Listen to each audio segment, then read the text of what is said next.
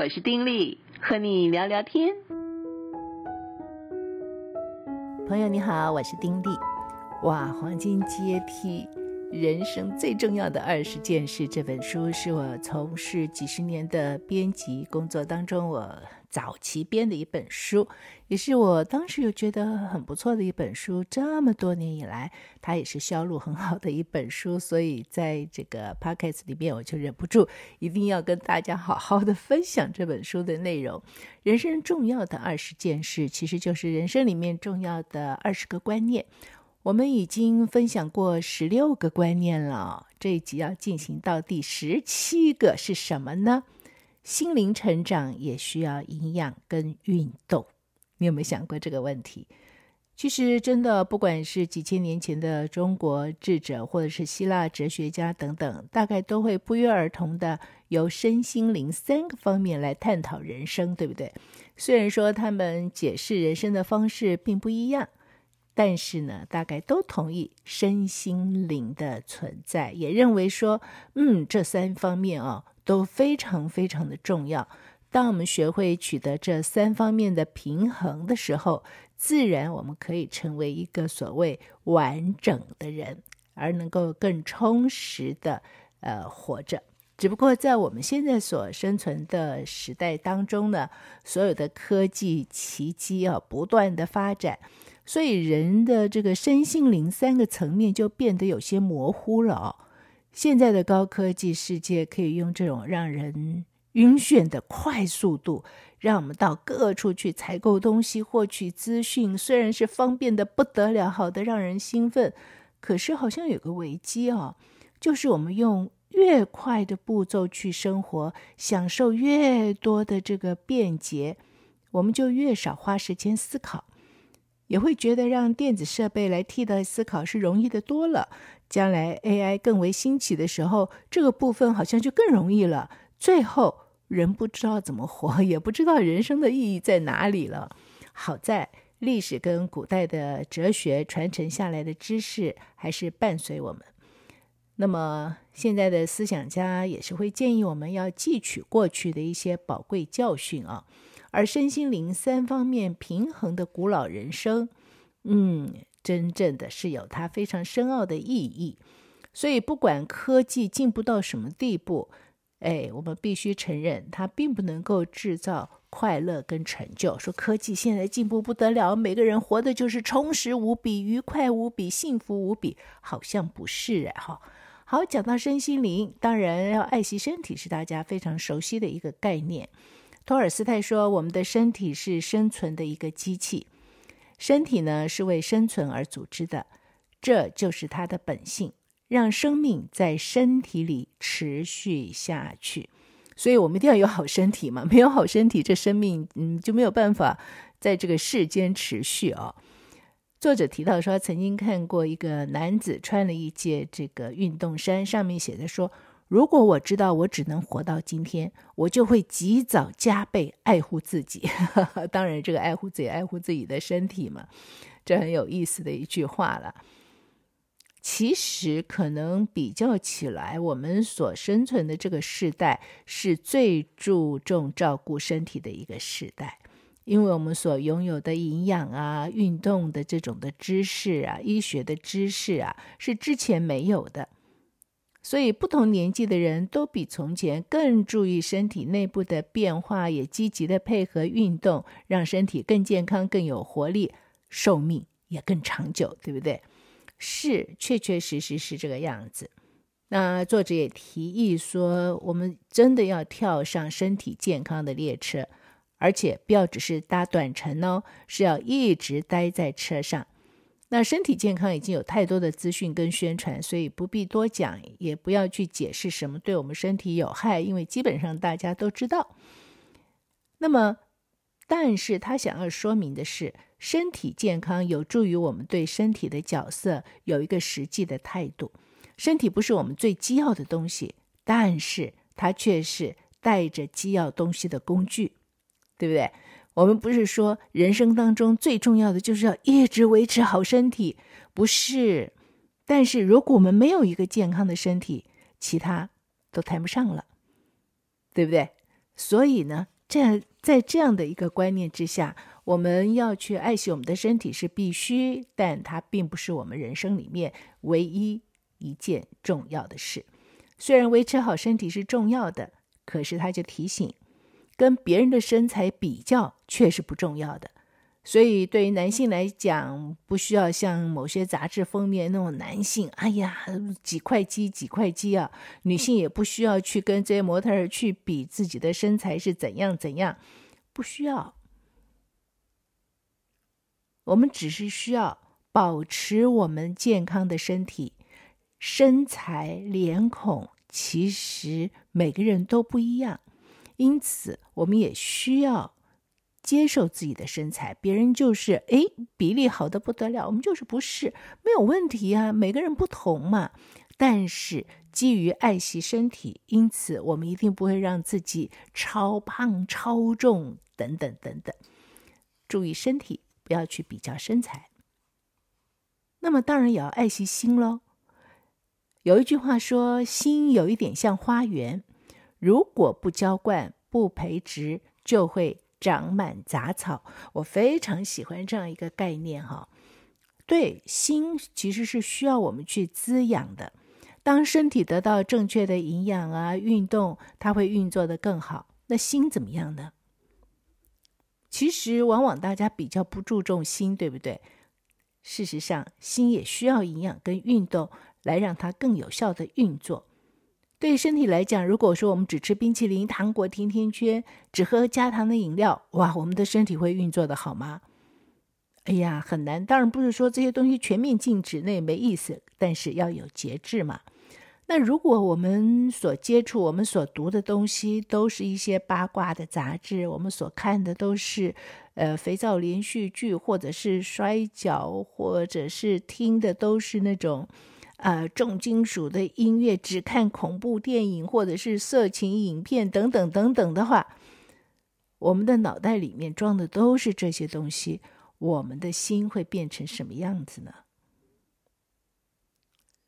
所以基本上，作者就说，我们的心也需要运动。如果我们常常不让我们的心活动，如果我们认为学习呢，哎呀，没什么意思，我们的心会运作的多好呢？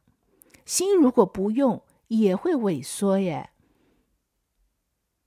那么，呃，在他的这个教职当中啊，他是老师嘛，他常常就是跟高中啊、跟大学生啊去这个。告诉他们要注意心啊！如果不注意心的话，譬如说你是一直赖床的人啊，你这个白天主要活动就是上床下床。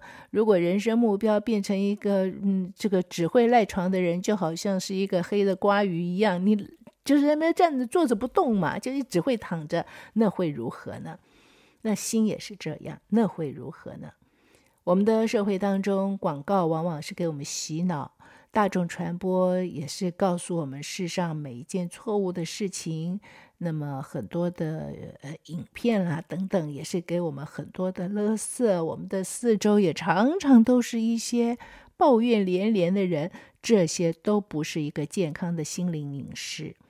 但是作者就提醒喽，他已经提醒很多次了，我们是靠选择生活的人。我们需要对进入内心的事物加以选择，好像我们对待身体一样。或许我们不能够控制所有的垃圾，但是我们可以更加注意它，而且呢，把一些垃圾给过滤掉。同时，他说我们也可以增加一个好习惯，就是呢，让健康的事物进入到我们的内心。他说，曾经有一个老朋友告诉他说啊，他每天都用十个积极的心情开始。每个清晨，他都坐下来，花点时间读一些激励人向上、激发思考的东西。干嘛呢？就帮助他专心注意到生命中美好的事物，而且过滤掉那些负面的东西。后来，作者也开始这么做，哎，真行得通哎！他觉得这是一个非常好的习惯。而关于我们的内心，我们需要做两个很重要的选择，就是我们要让什么进入我们的内心，还有。我们怎么样使用我们的心？当然嘛，我们是选择我们所读的、所听的、所看的，跟接触对的人，对不对？让对的事物进入到我们的内心。我们可以用心去思考、解决问题、学习、创造。他说他听说一个人呐、说心是一件可以浪费的可怕东西。那为什么有人会想糟蹋这样一个奇妙的工具呢？不要糟蹋它，我们好好的喂养它，好好的用它。那么心可以帮助我们更完整的珍惜生命，而且能够活出真正的生命。身心还有就是灵，要爱惜灵。他引用了哈马绍的一句话说：“在人生的书架上，神是一个有用的工具书，我们总把它放在身旁。”却很少去查阅，这句话讲的真有意思啊。那么作者就讲，讲到这个身心灵呢，其实身体啊、内心层面都比较容易明白，也比较明显，因为我们知道每天都在用自己的身体跟内心，可是要了解灵，嗯，没那么简单，它比较不明显，我们常常不会觉察到它的存在。还有“灵”这个字，对不同的人其实有不同的意义。所以呢，作者就讲，嗯，我们应该知道他的背景是什么。解决灵的事情，曾经是他一个最大的挣扎。他曾经试过各种的方法途径，在他人生不同的阶段啊，他都用各样的方式去寻找这个灵，解决灵的事。他曾经是一个不可知论者，是一个天主教徒，也是个无神论者，是个人道主义者。基督徒也曾经是一个崇拜伟大的东方宗教的信仰者，他研究过犹太教、伊斯兰教、印度教，还用了一年的时间去默想。可是啊，让别人来替代他思想这件事情行不通，所以他还是继续寻找。那么后来把他领到什么地方去呢？回到了原点。怎么说？当他在读幼稚园的时候，他就听到说：“哎呀，神爱我们，甚至赐下他的独生子给我们，来到世界上教导我们怎么样生活的这种奇妙故事。”后来他进了学校，这些故事就消失无踪了，取代的就是严厉的规条、背诵的祈祷文，还有枯燥的礼拜，以至于他就远离这一切，放弃有组织的宗教，到外面去寻找真正的答案。结果，所有的寻求都失败之后呢，最后他又回到小时候所听过的这个奇妙故事。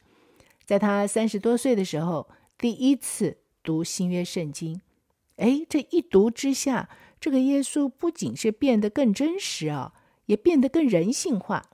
他的这个教训呢，比他读过的所有东西都来得有意义。他才知道说，多年来他不时自称自己是基督徒，其实并不表示他真的是个基督徒。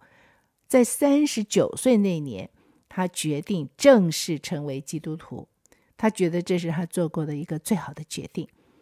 他相信神，他大有能力创造宇宙，又有个性，愿意跟我们每个人都有个亲密的关系。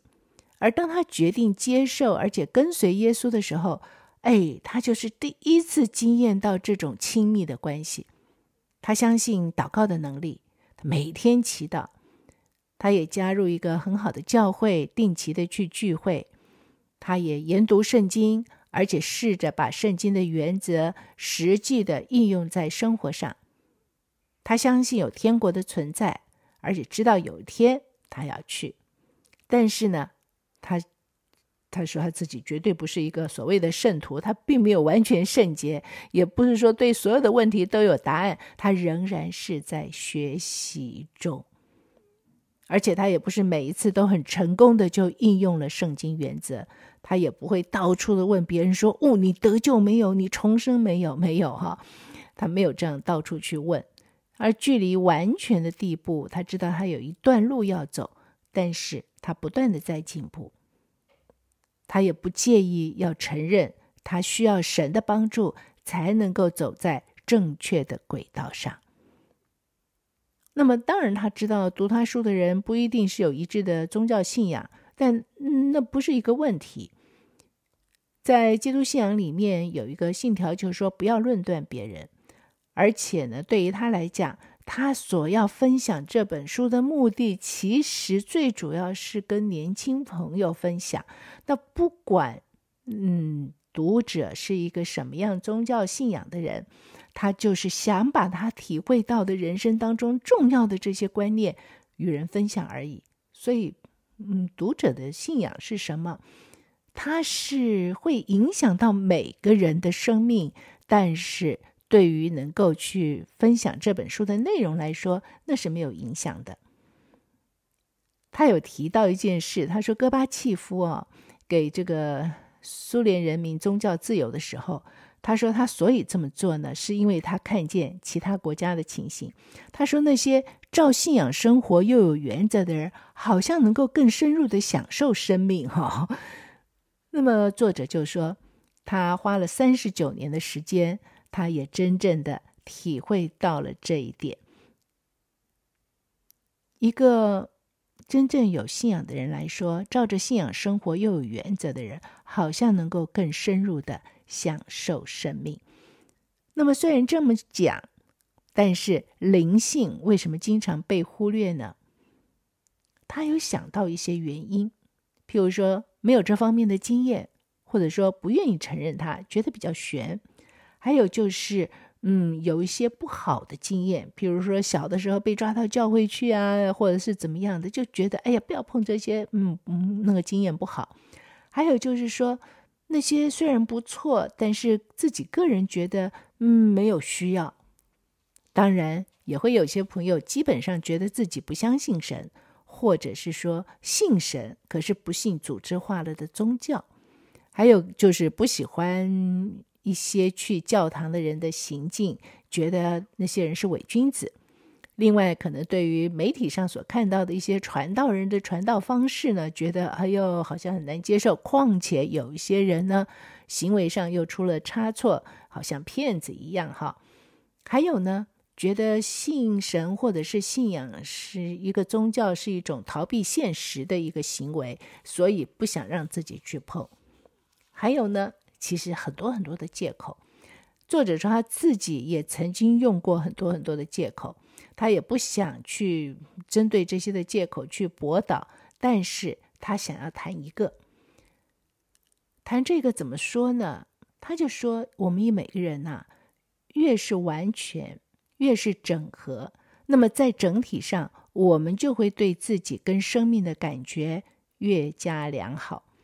而要往这个方向迈进的一个重要一步，就是除去一种想法，以为任何跟神有关联的东西都是代表了逃避现实或者是捡便宜。